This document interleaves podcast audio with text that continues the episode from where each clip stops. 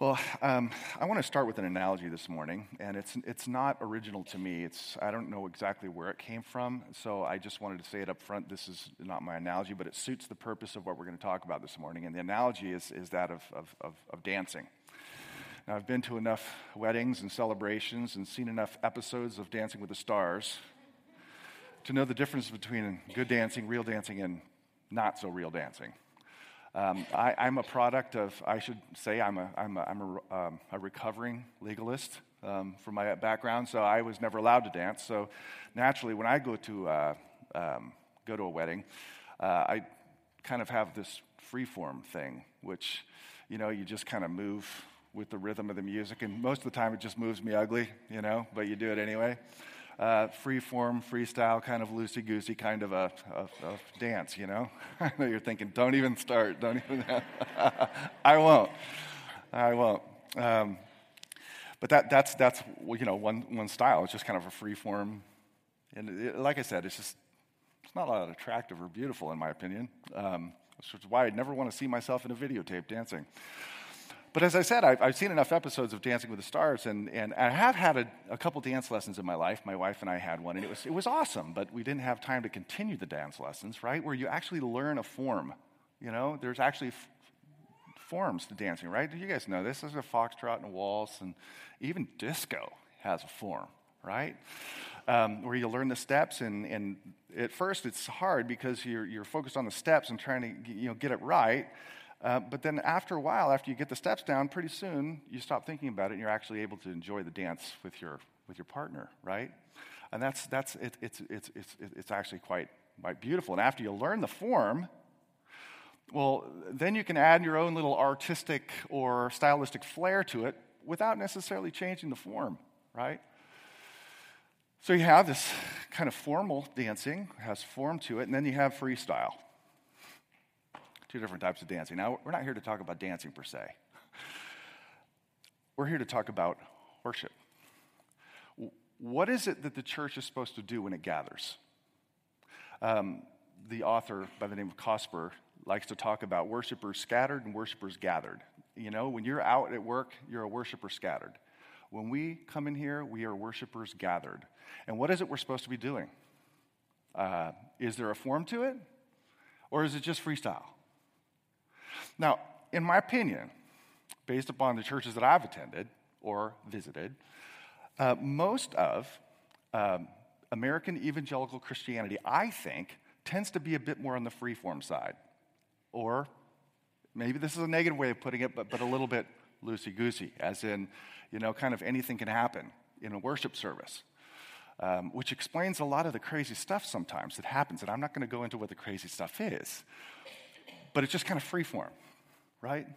And I think some of that um, might be an allergic reaction to Catholicism, where everything is super rigid stand up, sit down, say the same words, and recite the Nicene Creed and the Apostles' Creed, and it's also very formalistic and rigid. And, and it's like, I don't want that. And so you launch over into the other side, which is just kind of this free form thing. Or maybe, and I think this is probably more uh, the majority, is that maybe it's this, this cultural pressure to be innovative, um, to to spice things up, to, you know, um, mix it up a little bit or a lot. And I, and I suspect a lot of it is driven by a desire to entertain as we live in a consumer driven culture of let's give the people what they want. Let's, let's make the church like Burger King where you can have it your way. And that explains some of the like loosiness of it, right? Um, but the question for us this morning is as we gather together for worship, what is it we're supposed to be doing? Uh, is there a form to it, is, or is it just anything goes? What are we supposed to be doing as Christians when we gather together to worship in the church on a Sunday morning or a Saturday night or whenever the worship service is? That's the question. And we're going to answer that this morning with a single verse taken from Acts chapter 2, verse 42. Now, what's listed in this verse is not an exhaustive list of things that the church are supposed to do, but it is a summary a rather potent, perhaps the clearest summary of what the early church did, like right out of the gate while the apostles were still alive. Now, if you're unfamiliar with the book of Acts, basically it's just the earliest history after Jesus rose from the dead and ascended on high to rule and reign at the right hand of his Father. So it, it's the earliest recorded history that traces the progress of the gospel from Jerusalem all the way to Rome. That's, that's the book of Acts. So when we, we uh, look at chapter 2, we're talking about really, really, really early church rhythm or form, what, what they did. And this is, this is what they did.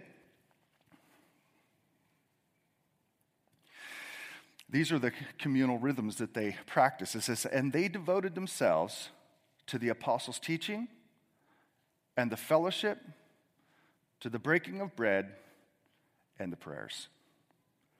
This was the like the earliest practice of the community of faith. This is what they did, these four things. They devoted themselves constantly to doing these, these four things. And I, I want to uh, focus on each of these four things, and then kind of conclude with a, a how and why.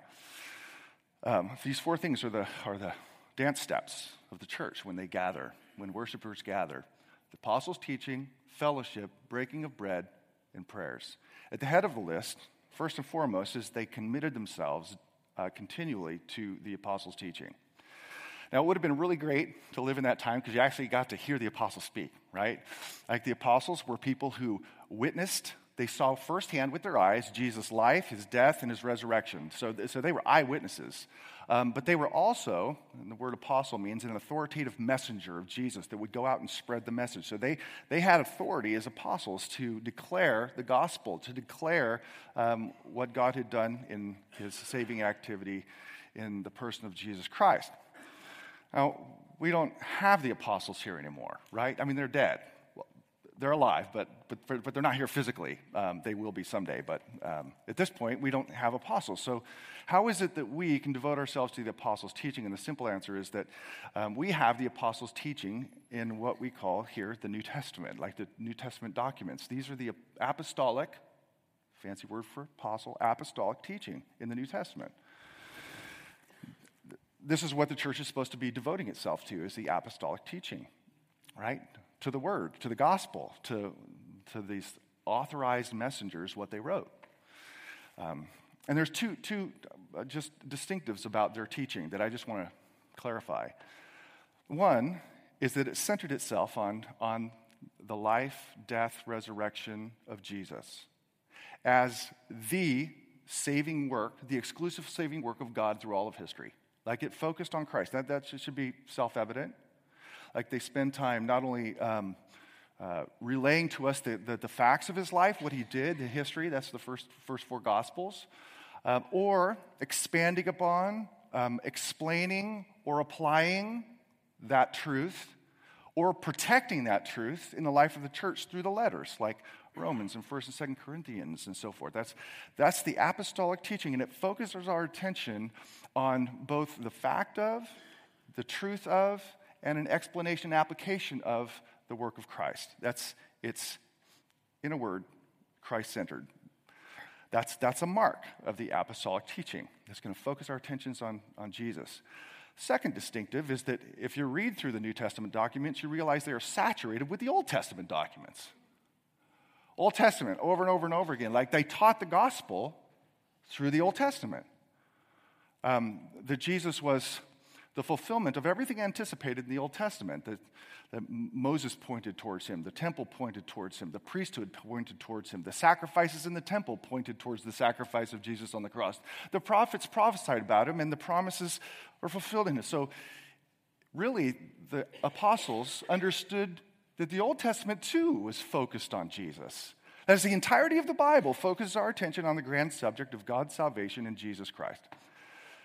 Christ centered, the whole Bible. So when they gathered together, they didn't just get a history lesson of what happened when Moses crossed with the people of Israel the Red Sea. They would hear a message about the Red Sea related to Jesus, right? It was, they, they approached the whole thing as Christian Christ centered scripture. That's, in a word, what's distinctive about apostolic teaching is it has Christ at the center of it. Um, and that's what we're supposed, supposed to be gathering to do. And the first thing on the list, we are supposed to hear a word or words, sentences, paragraphs, verbal declaration of what God has done in Christ and how it applies to our life in the 21st century. That's, that's apostolic teaching. Or let me, let me put it in the negative. Sometimes negatives help. The early church wouldn't have gathered around uh, Tony Robbins in an effort to find out how to be more successful in this life. If you're a fan of Tony Robbins, that, that's fine. But, or self help, or, or the, the six, six steps to, to a Zen experience, just they, they, they wouldn't have done that. They wouldn't have read through the book, you know, but seven habits of highly successful people. Not to say that the book is entirely bad, but here's the deal is all of that kind of teaching appeals to our own sense of self empowerment. Like, if I have the right information, I can do it. That is, it appeals to, I think, what the Bible calls an inner sense of pride. You know, unbelievers can change, they can. I'm, i bet each of you knows at least one alcoholic who doesn't believe in Jesus who's changed. They're still on the wagon. I know some. Unbelievers can change. But I would argue, I'd say the Bible would argue, that that change is fundamentally pride driven.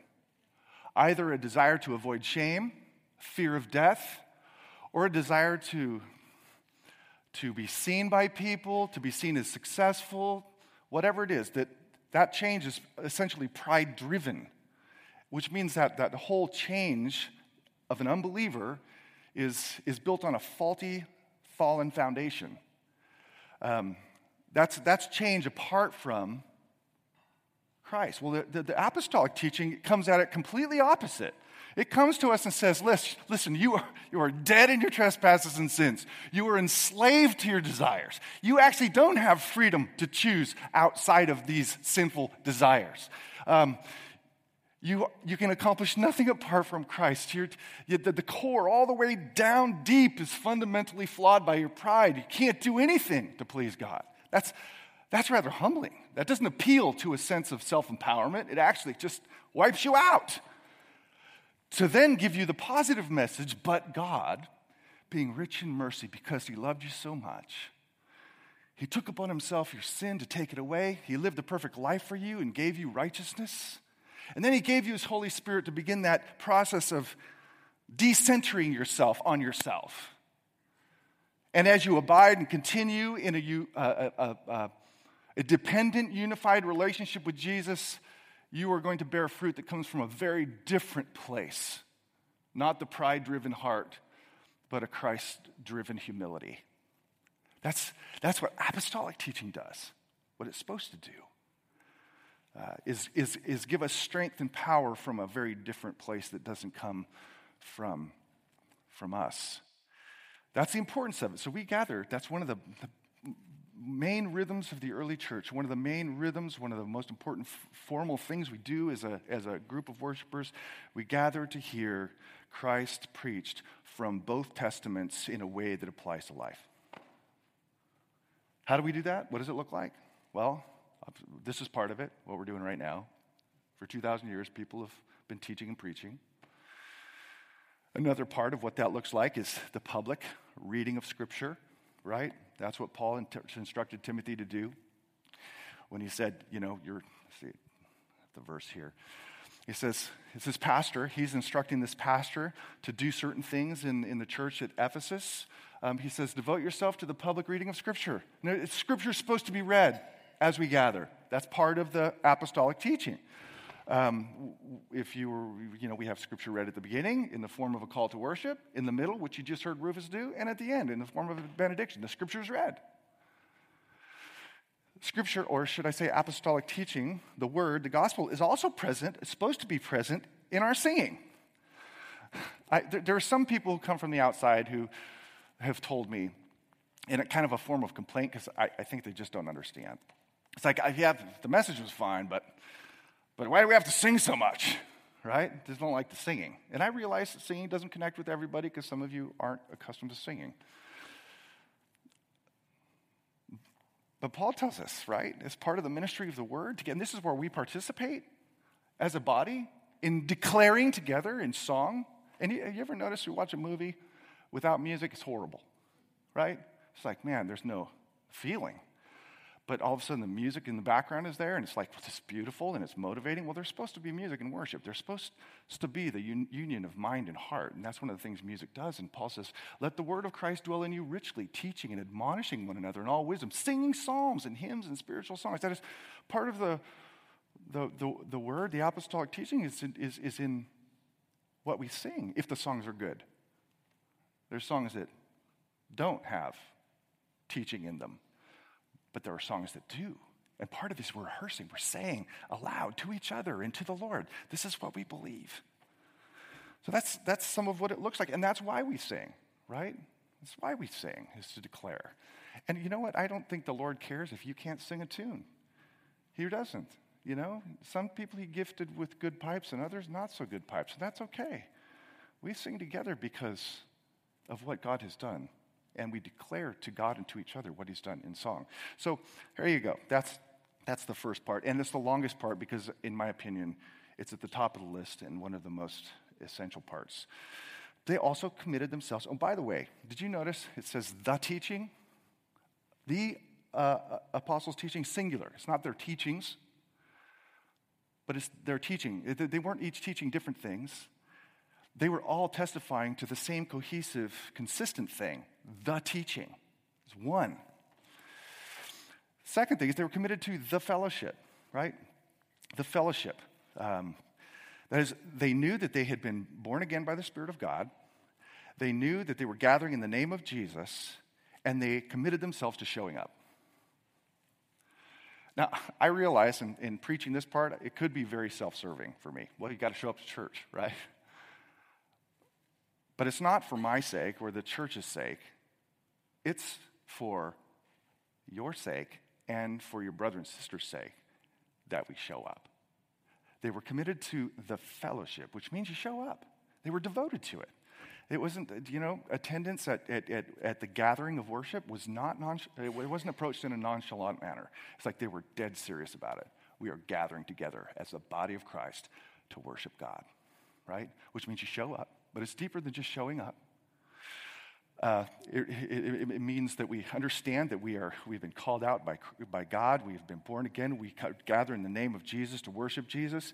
But you'll notice in the context, the verses that follow, like their fellowship was, was, was, uh, was, was selfless. It was, they were investing in each other, right? right? People are selling possessions and sharing with each other, people that had need. That it was, they were genuinely interested in serving each other as a service oriented kind of gathering. Like we're here for each other.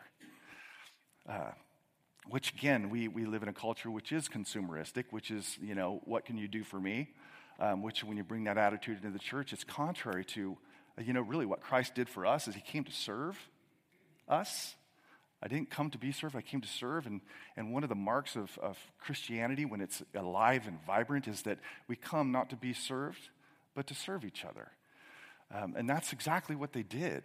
Um, to come with the intention of somehow I, I, need to invest. Maybe it's just a simple con- con- uh, conversation. Maybe it's just a word of encouragement that I've been thinking about. Or maybe it's just offering to pray for somebody. I mean, there's a thousand different ways of what it could look like. But to be committed to one another, that's the fellowship, committed to the body, committed to your family. That's something that they were, they were dedicated to, is investing in each other. And that's something we're supposed to, supposed to be passionate about. I, have had, you know, conversations with young men um, who don't want to attend a church gathering. They just don't want to go to church. And some of it's just kind of an anti-institutional spirit, you know, distrusting of institutions. And I understand it. Some institutions are, are, are broken and self centered and self serving, but that doesn't mean all of them are. But they want to, these young men that I, I, I, I talk to, they want to change. They see their life going in the wrong direction and they, they want to change and they believe Christ is a part of that, but they don't want to put themselves in a place of change. Like being a part of a, a church community, the, the worshipers gathered, is putting yourself in the place amongst the people of change. And uh, doesn't guarantee anything, but if you put yourself and you believe and trust in the Lord, that put yourself in the place of change, put yourself amongst the people of change where the Spirit of God lives, then you know what? I believe the Lord's going to move in your heart and move in your life. Maybe not instantaneous. It may not be fireworks and frills and you know, electricity at first, but, you know, and, and maybe it will never be, but that's really not what it's about. It's just to know that when you put yourself in the fellowship and you're committed to it, God forms us in fellowship. He transforms us in fellowship in a way He doesn't do in isolation. So they committed themselves to the fellowship. What does that look like? Well, obviously showing up, that's part of it. I think it also means, and here I'm going to tread very lightly, it, it means maybe showing up on time. and I don't say that with any, any, any judgment in my heart, man. I grew up in a family that was habitually late. Like when, they, when people saw us, the Deckards coming to church, they were like, oh, they're on Deckard time. We're late now. That's, that was, um, you know, so no judgment here. It's just how can you connect with people if there's no time before and after to linger and just, just connect? That's just encouragement. Again, if you come in late next week, don't go, oh gosh, Dan talked about being on time. But it's just part of the commitment to the fellowship. So do with that what you will. Um, it means, I think, you know, the church in, in that time, they had the big gathering, which was in the temple, and then they broke bread in each other's houses, which means there were smaller gatherings. I, I think a healthy thing is to be a part of a smaller group, whether it's a, a um, an official small group or whether or not you have a group of friends that are Christians that you you know, you intentionally talk about Christ and minister to each other, that, that you have to be part of a, of, of, a, of a smaller collection of Christian people. Um, again, whether that's the official or unofficial, the fact is we need people around us who know us well enough that can call us out, that we can be transparent with without being feared, having the fear of being judged. I think that's some of what it looks like. So they were, this is, this is the dance steps of the church, right? Apostolic teaching, the fellowship, the breaking of bread. You'll notice that it's the breaking of bread. It's not just breaking bread. Just breaking bread would be having a potluck or, you know, having people over your home. And potlucks are great. I'm not, there's a place for having people over your home to, to have dinner, you know, or having a potluck at church. My favorite thing was watching the guy with a Kentucky fried bucket of chicken put it out, you know, in the fellowship hall of my church. I'm going, finally, someone brought something that I like and I'd always be empty by the time I got there. But that's not what he's talking about. Kentucky Fried Chicken or a potluck. He's talking about the breaking of bread. He's talking about the Lord's Supper, of gathering together and breaking the bread, taking the wine, symbols of the death of Jesus, which has freed us from our sin. Um, a constant reminder in physical, tangible, uh, symbolic form of what Christ has done for us. That's to be practiced in the church. Now, there's question and controversy over how often. Some churches do it once a quarter, some do it once a month, which is our practice, some churches once a week. Um, I'm just going to leave that one there. But the fact and the important part is we practice it. We come together and we remember. If it weren't for this and what it symbolizes, what it reminds us of, the death of Jesus on our behalf, we would have no hope and we'd still stand under the condemnation of God's wrath. That's why we do it over and over and over again. And then finally, the fourth thing, they were committed to the prayers. That is, you know, they prayed. Sometimes it was a representative prayer, which is like when Brian prayed up here, he prayed as a representative of us. Jesus did this a lot in his life. Um, sometimes uh, the church prayed in, in groups, small groups. Um, seems to be the sense of Acts chapter 13, uh, 1 through 3. Um, the, the bottom line is they prayed. The church prayed, you know, prayers of adoration and confession and thanksgiving and supplication, all of which are in the New Testament. They prayed, um, which was the practice of the church. And I, I, know some people aren't really comfortable praying out loud or praying in a group because uh, you haven't done it a lot. Um, and we've, we, from time to time, pray in groups, and sometimes it's representative prayer. I'd, I just want to encourage you that, you know, this is what the church does. This is what the church does. It, it, it, calls, calls out to the Lord and saying, Lord, we need help. Lord, we need you to change us. Lord, teach us your ways. Lord, unite my heart in the fear of your, your, your, your ways. Just, we pray um, because we are completely and utterly dependent on the grace of Christ every minute, every hour, every day, every week, every month. And prayer is the voice of faith calling out to God.